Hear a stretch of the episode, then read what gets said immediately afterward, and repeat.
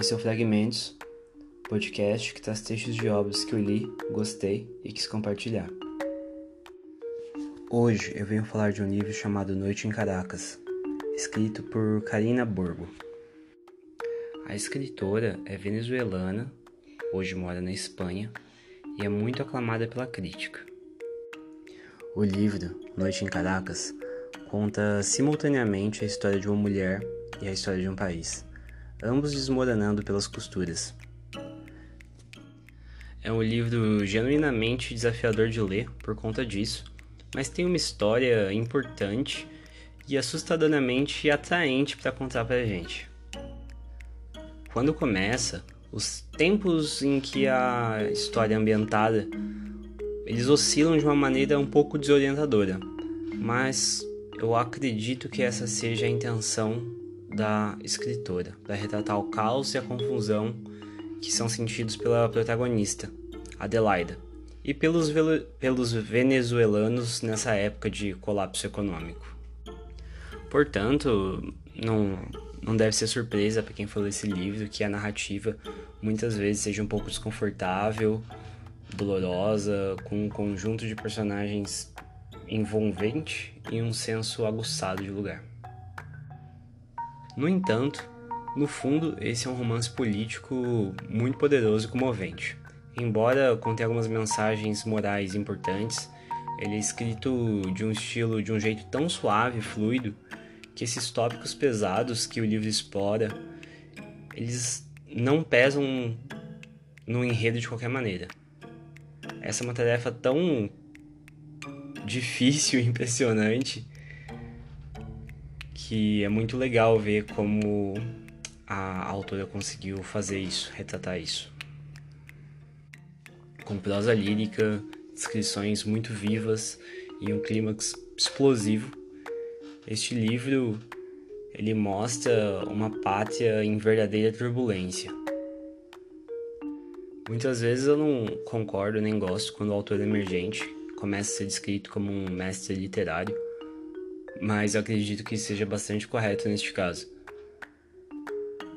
Agora que eu contei um pouquinho do livro, eu vou trazer uns trechos dele para a gente discutir sobre.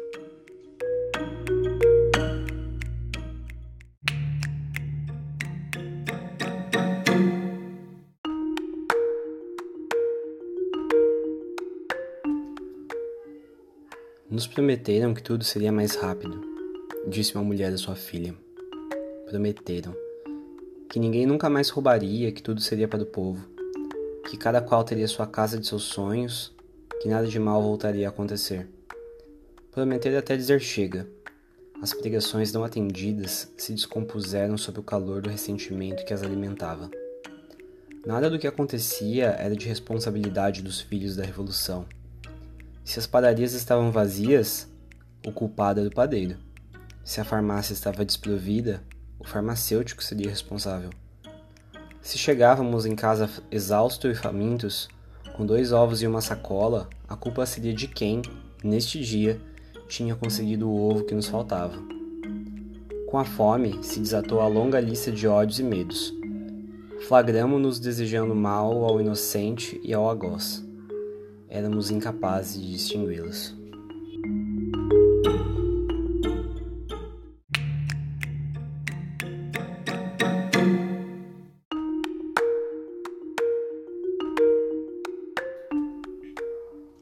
Dos meus pagamentos como editora, tampouco restava muito, com um agravante.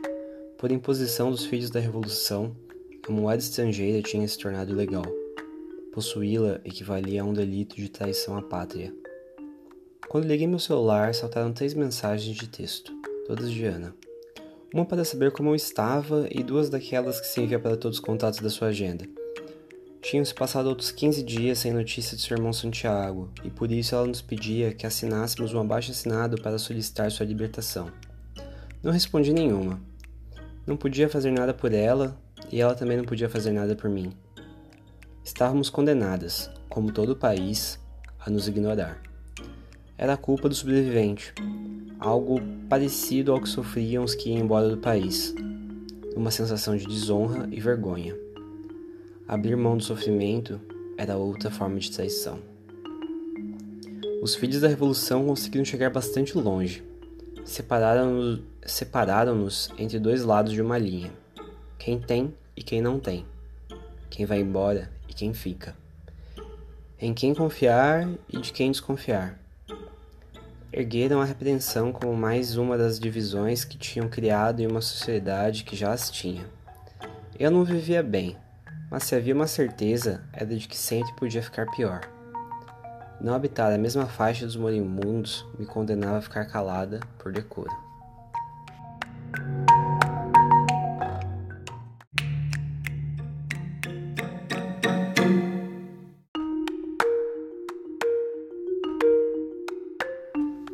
Era minha quinta visita à padaria em três dias, mas o padeiro me tratou como se nunca tivesse me visto. A farinha não tinha chegado também nessa semana. Ao meu lado, duas mulheres carregavam sacolas que excediam em muito a ração diária de fome, pela qual fazíamos fila para, mesmo assim, não conseguirmos nem sequer uma baguete. Saíram com os pães que outros, ainda que esperassem ou madrugassem, não podiam levar às suas casas.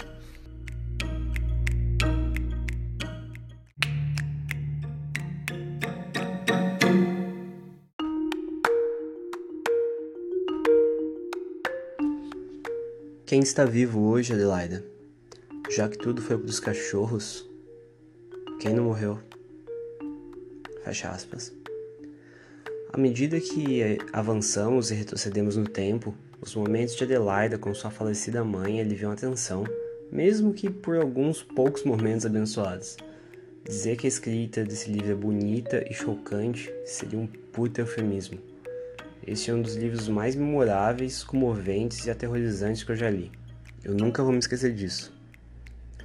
Existem certos livros que não precisam de revisões ou das conclusões que nós, como os leitores, nos esforçamos para chegar. Existem certos livros que falam por si e que nos pedem para refletir sobre os perigos do populismo e da teia de mentiras, sobre a violência cega e as palavras venenosas que visam adoçar nossas mentes perturbadas. Este é um daqueles livros. Ele nos leva a uma realidade que só pode ser vivida. E vale muito a pena ler e refletir sobre tudo. É, tanto que esse episódio eu não quis ficar comentando sobre os trechos que eu trouxe. Eu acho que eles falam muito mais por, por si mesmos do que eu poderia comentar. Então, por conta disso, eu vou continuar o episódio trazendo mais alguns textos interessantes, mas do começo do livro, para não trazer spoilers, é difícil escolher trechos do livro bacanas sem dar grandes spoilers sobre a história, porque eu recomendo muito que vocês leiam.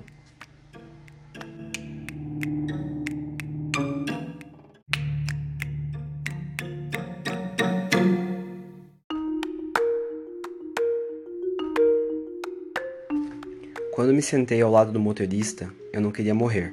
Eu já estava morta. O lote ficava muito distante da saída do cemitério. Para voltar para a estrada principal, era preciso pegar um atalho que parecia um caminho de cabras. Curvas, pedregulhos, trilhas sem poda, aterros sem cancelas. O Ford Zephyr descia agora pelo mesmo caminho pelo qual antes tínhamos subido. O motorista virava bruscamente o volante a cada curva. Apagada, desconectada de mim mesma, eu não dava importância a mais nada. Que morrêssemos ou não. Por fim, ele reduziu a marcha e se inclinou sobre o volante sujo e gorduroso. Mas que porra é essa? Disse com a mandíbula desencaixada. O obstáculo se desdobrou de, diante de nós feito uma avalanche. Uma caravana de motocicletas. Eram vinte ou trinta, todas estacionadas no meio da via, interrompendo a passagem em ambos os sentidos. Os condutores vestiam camisetas vermelhas que a administração pública tinha distribuído nos primeiros anos do governo. Era o uniforme dos motoqueiros da pátria, uma infantaria com a qual a revolução varria qualquer protesto contra o comandante presidente. Assim chamavam o líder dos revolucionários depois da quarta vitória eleitoral. E que com o tempo expandiu seus territórios, competências e objetivos. Qualquer um que caísse em suas mãos se tornava uma vítima. De quê? Bom, isso dependia do dia e da patrulha. Quando acabou o dinheiro para financiar os motoqueiros, o Estado decidiu compensá-los com uma gratificação. Não ganhariam um salário revolucionário completo, mas teriam licença para saquear e arrasar sem controle. Eram intocáveis. Ninguém os controlava. Qualquer um com vontade de matar e morrer podia, podia candidatar-se, embora muitos atuassem em seu nome sem ter nem sequer uma conexão com a estrutura original. Chegaram a formar pequenas cooperativas com as que cobravam pedágio em algumas zonas da cidade. Erguiam uma barraca de campanha com três cadeiras e ali passavam um dia, recostados naquelas motos, de onde avistavam a presa e sobre as quais montavam para ir à caça com a pistola apontada. O motorista e eu não nos olhamos. O grupo de motoqueiros ainda não tinha percebido nossa presença. Estavam todos de pé, ao redor de um altar improvisado feito com duas motos sobre as quais tinham apoiado um caixão fechado. Ali, congregados, formavam uma roda em torno daquela caixa, copiando-a com ramos de plantas e dando cusparadas de álcool. Empinavam, bebiam e cuspiam. É um enterro de marginais, disse o motorista. Se a senhora é de rezar, reze, minha filha. E engatou a ré.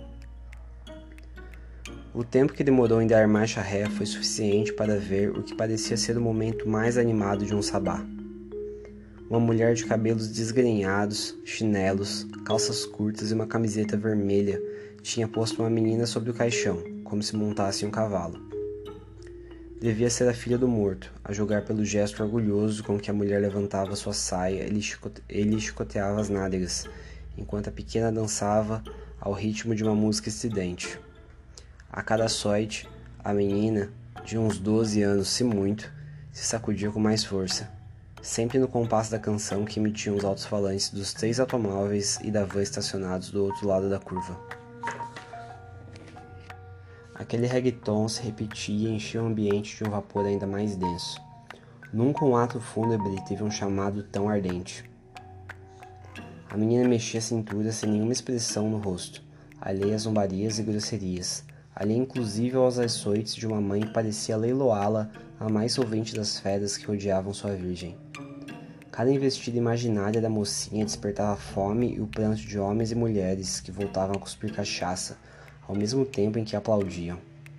O Ford Zephyr já ia longe, mas ainda pude ver como uma segunda menina, mais encorpada, também subia no caixão e se acomodava montada nele, esfregando seu sexo contra a lata de contra a lâmina de latão que ardia abrasada pelo sol e sob a qual alguém, talvez um homem, devia estar repousando, rígido, esperando o apodrecimento.